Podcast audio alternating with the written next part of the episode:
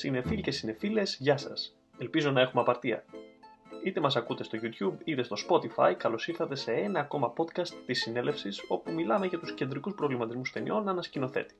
Στο προηγούμενο επεισόδιο συζητήσαμε περί ανέμων και θανάτων για την 7η φραγίδα του Ingmar Bergman και στο σημερινό επεισόδιο επιλέγουμε ένα ακόμα διάσημο έργο του, τις Άγριες Φράουλες.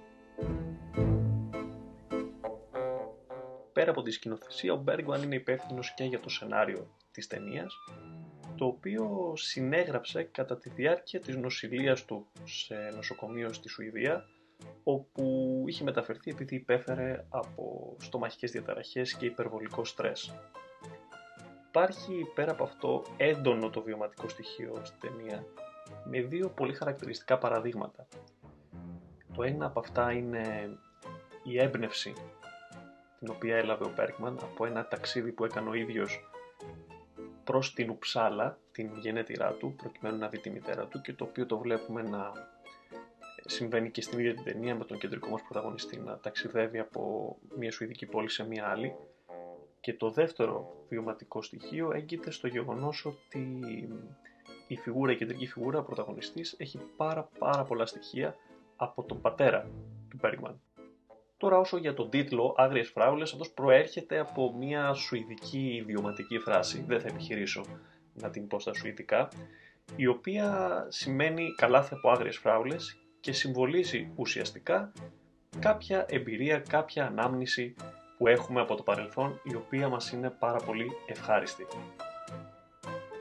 Λίγα λόγια για την υπόθεση τώρα. Η ταινία μας εξιστορεί μία μέρα από τη ζωή ενός 78χρονου χείρου επιστήμονα ειδικευμένου στη βακτηριολογία του Ισάκ Μπόργκ. Ε, ο Ισάκ πρόκειται να λάβει την ίδια μέρα ένα βραβείο για τη συνεισφορά του στην ιατρική κοινότητα και βλέπουμε πώς αλληλεπιδρά με τα άτομα του οικογενειακού του περιβάλλοντος. Πιο συγκεκριμένα τον γιο του Έβαλτ, την ύφη του Μαριάν, τη μητέρα του και διάφορους αγνώστους τους οποίους συναντά κατά τη διάρκεια του ταξιδιού του προς την πόλη όπου πρόκειται να βραβευτεί. Ο πρωταγωνιστής μας παρουσιάζεται ως ένας χαρακτήρας αρκετά εγωκεντρικός, εγωιστής, μουρτζούφλης και κακόκεφος, ειδικά στην αρχή του έργου, και μας προειδεάζει για το κρύο του χαρακτήρα του. Στην πραγματικότητα κιόλας, τα αρχικά του ονόματός του, Isaac Borg, IB, παραπέμπουν στο, στα αρχικά του ονόματος του Ingmar Bergman, αλλά ταυτόχρονα και σε δύο άλλες σουηδικές λέξεις, τις οποίες επίσης δεν θα πω στα σουηδικά, οι οποίες μεταφράζονται ως παγωμένο τείχος. Όλα αυτά δηλαδή προοικονομούν κατά κάποιο τρόπο το πώς συμπεριφέρεται ο Ισακ απέναντι στους άλλους ανθρώπους, δηλαδή με έναν τρόπο κρύο και αρκετά αρκετά απόμακρο. Μου αρέσει και αυτό το τέχνασμα που έχει κάνει ο Μπέργκμαν δίνοντάς του το επάγγελμα του βακτηριολόγου, διότι βάζει μια ηρωνία από κάτω λέγοντάς ότι αυτός ο άνθρωπος ασχολείται πάρα πολύ με την απομόνωση μικροοργανισμών κτλ. Ενώ στην ουσία ο ίδιος απομονώνεται από το υπόλοιπο κοινωνικό γίγνεσθε και αποξενώνεται, απομακρύνεται από τους ίδιους του, τους συγγενείς.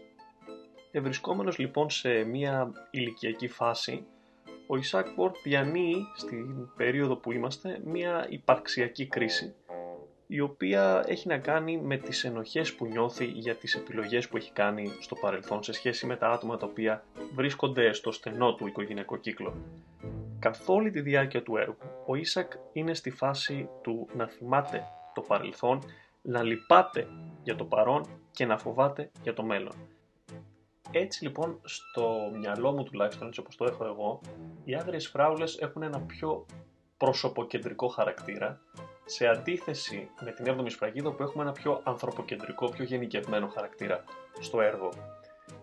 Αν μπορούσαμε να το περιγράψουμε με μία σύντομη φράση, οι Άγριες Φράουλες είναι μία ψυχογραφική νουβέλα για την ενδοσκόπηση της ανθρώπινης φύσης και την ανασκόπηση της ζωής της. Στο συγκεκριμένο έργο λοιπόν, ο Μπέργκμαν επιλέγει να αποδώσει αυτή την ανασκόπηση σε τρία διαφορετικά και διακριτά χωροχρονικά επίπεδα. Το παρελθόν, το παρόν και το μέλλον. Ο κοινός παρονομαστής και ο τρόπος μετάβασης από το ένα επίπεδο στο άλλο είναι πάντα η φάση του ύπνου. Ο Μπόργκ κοιμάται, ονειρεύεται και ξυπνάει. Ο Μπόργκ κοιμάται, βλέπει φιάλτη και ξυπνάει. Έτσι λοιπόν, ξεκινώντας με το παρελθόν, βλέπουμε ε, ότι επικρατεί μία τάση προς νοσταλγία και μελαγχολία και μία αίσθηση έλλειψης της χαμένης αθωότητας για το παρελθόν του και για όλα αυτά που έζησε σαν μικρό παιδί αλλά και σαν νέος. Ο Μπέργκμαν δεν τον αφήνει ποτέ σε ησυχία και δημιουργεί κάποιες γέφυρες μεταξύ παρόντος και παρελθόντος. Πιο συγκεκριμένα είναι τρεις αυτές οι γέφυρες. Η πρώτη είναι οι φραουλιές έξω από το πατρικό του σπίτι, οι οποίες του θυμίζουν καθαρά όλα τα παιδικά του χρόνια, όλες τις παιδικές του αναμνήσεις. Η δεύτερη γέφυρα δημιουργείται όταν στον δρόμο για την πόλη που πρόκειται να βραβευτεί ο Ίσακ και η Μαριάν βλέπουν τρεις νέους οι οποίοι κάνουν το stop. Ανάμεσά τους μια κοπέλα η οποία θυμίζει στον Ίσακ τον πρώτο του νεανικό έρωτα και η τρίτη γέφυρα δημιουργείται όταν ο Ίσακ συναντάει ένα ζευγάρι στο δρόμο μετά από ένα ακραίο ατύχημα που είχαν τα δύο αυτοκίνητα και αναγκάζεται να τους πάρει και αυτούς μαζί τους στη διαδρομή. Ένα ζευγάρι το οποίο έχει μια πάρα πολύ δυσλειτουργική σχέση η οποία είναι παρόμοια αν όχι ίδια με αυτήν που ο Ίσακ είχε με την γυναίκα του πριν πεθάνει.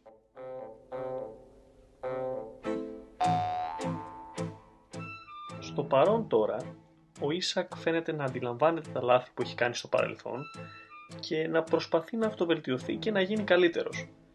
Παρ' όλα αυτά, στο σύμπαν του παρόντος κυριαρχούν η μετάνοια, η τάση επαναπροσδιορισμού και αλλαγής, ο παραδειγματισμός και φυσικά το έντονο συνέστημα της ενοχής.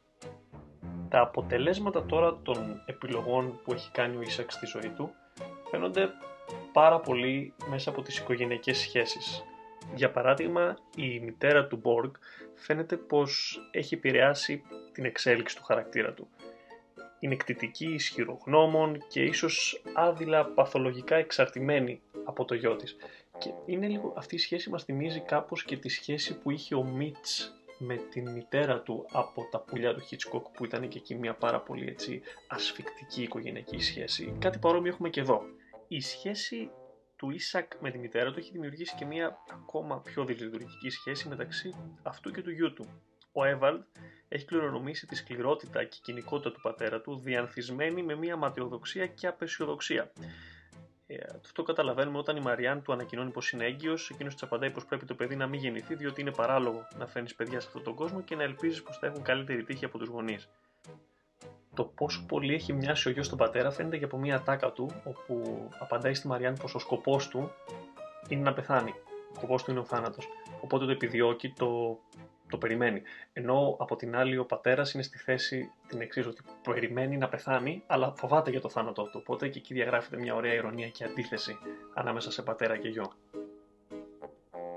Και περνάμε στο επίπεδο του μέλλοντος, όπου έχουμε πλέον τους εφιάλτες παύλα οράματα του Ίσακ, οι οποίοι είναι ουσιαστικά δύο και είναι πάρα πολύ δυνατές σκηνές με πολύ μεγάλο ε, νόημα και ένταση και είναι επίσης σκηνές με δυνατό υπερεαλιστικό στοιχείο και κινούνται στο πλαίσιο του ονείρου, του υποσυνείδητου και όλων αυτών των φόβων που είναι συγκεντρωμένοι στο πίσω μέρος του κεφαλιού του Ίσακ. Πιο συγκεκριμένα η πρώτη σκηνή είναι μια σκηνή ε, του θανάτου του, ένας εφιάλτης, στον οποίο εμφανίζεται να περπατάει σε μια έρημη πόλη όπου οι δείκτες στα ρολόγια που κρέμονται από τα φανάρια δεν υπάρχουν δείγμα του ότι όταν πλησιάζει η ώρα σου ο χρόνος σταματάει, δεν υπάρχει σαν έννοια. Ταυτόχρονα βλέπουμε να εμφανίζεται ένα θέρετρο μέσα στο οποίο βρίσκεται ο ίδιος νεκρός. Και όλο αυτό το στοιχείο του horror που βγαίνει από τη σκηνή νομίζω ότι έχει να κάνει και με την επιρροή του Hitchcock πάνω στον Bergman, την οποία έχει παραδεχτεί και ο ίδιος νομίζω δημόσια, έχει πει ότι τον θαυμάζει πάρα πολύ σε σκηνοθέτη και βγάζει νόημα να έχει επηρεαστεί από αυτόν.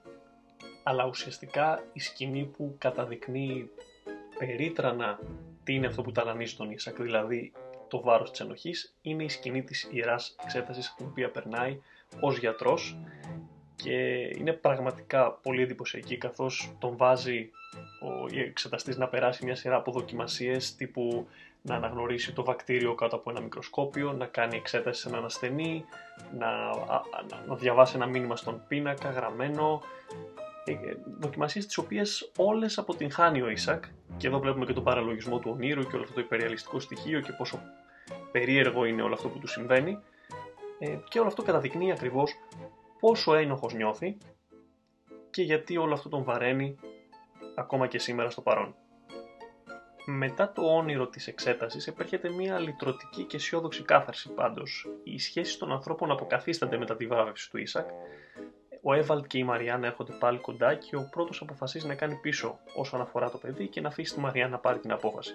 Ο Ισάκ από την άλλη φαίνεται πιο απολογητικός, προσπαθεί να επαναπροσεγγίσει το γιο του, να συζητήσει μαζί του και να δείξει ενδιαφέρον για τη σχέση του με τη Μαριάννα ενώ προς το τέλος βλέπουμε ότι αποκαθίσταται και η σχέση του πατέρα με τη Μαριάν που προηγουμένως έχει βρεθεί σε ένα τεντωμένο σκηνή κυρίως διότι η Μαριάν τον κατηγορεί ότι με τον τρόπο που μεγάλωσε το γιο του δεν μπορεί να έχει το παιδί ένα πατέρα και γι' αυτό ο Έβαλτ δεν θέλει να κρατήσει το παιδί.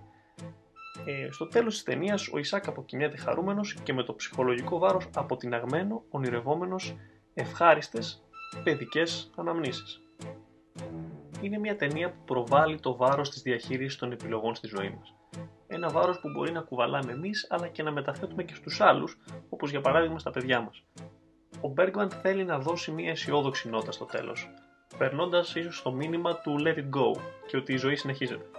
Ίσως ότι πρέπει να δίνουμε στις αναμνήσεις μας και στα λάθη μας ένα χαρακτήρα όχι αυτοτιμωρητικό αλλά νοσταλγικό, καθώς ό,τι έγινε ανήκει στην ιστορία.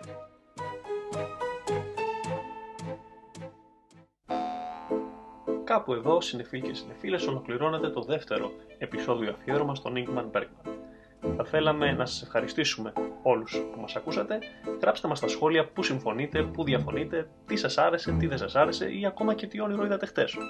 Για τους νεοφερμένους, κάντε έγγραφη στο κανάλι μας για να ακούτε πρώτοι κάθε νέο podcast και ακολουθήστε τη συνέλευση στο facebook για περισσότερο σινεμά. Μέχρι την επόμενη φορά, να είστε όλοι καλά και να βλέπετε ταινίες.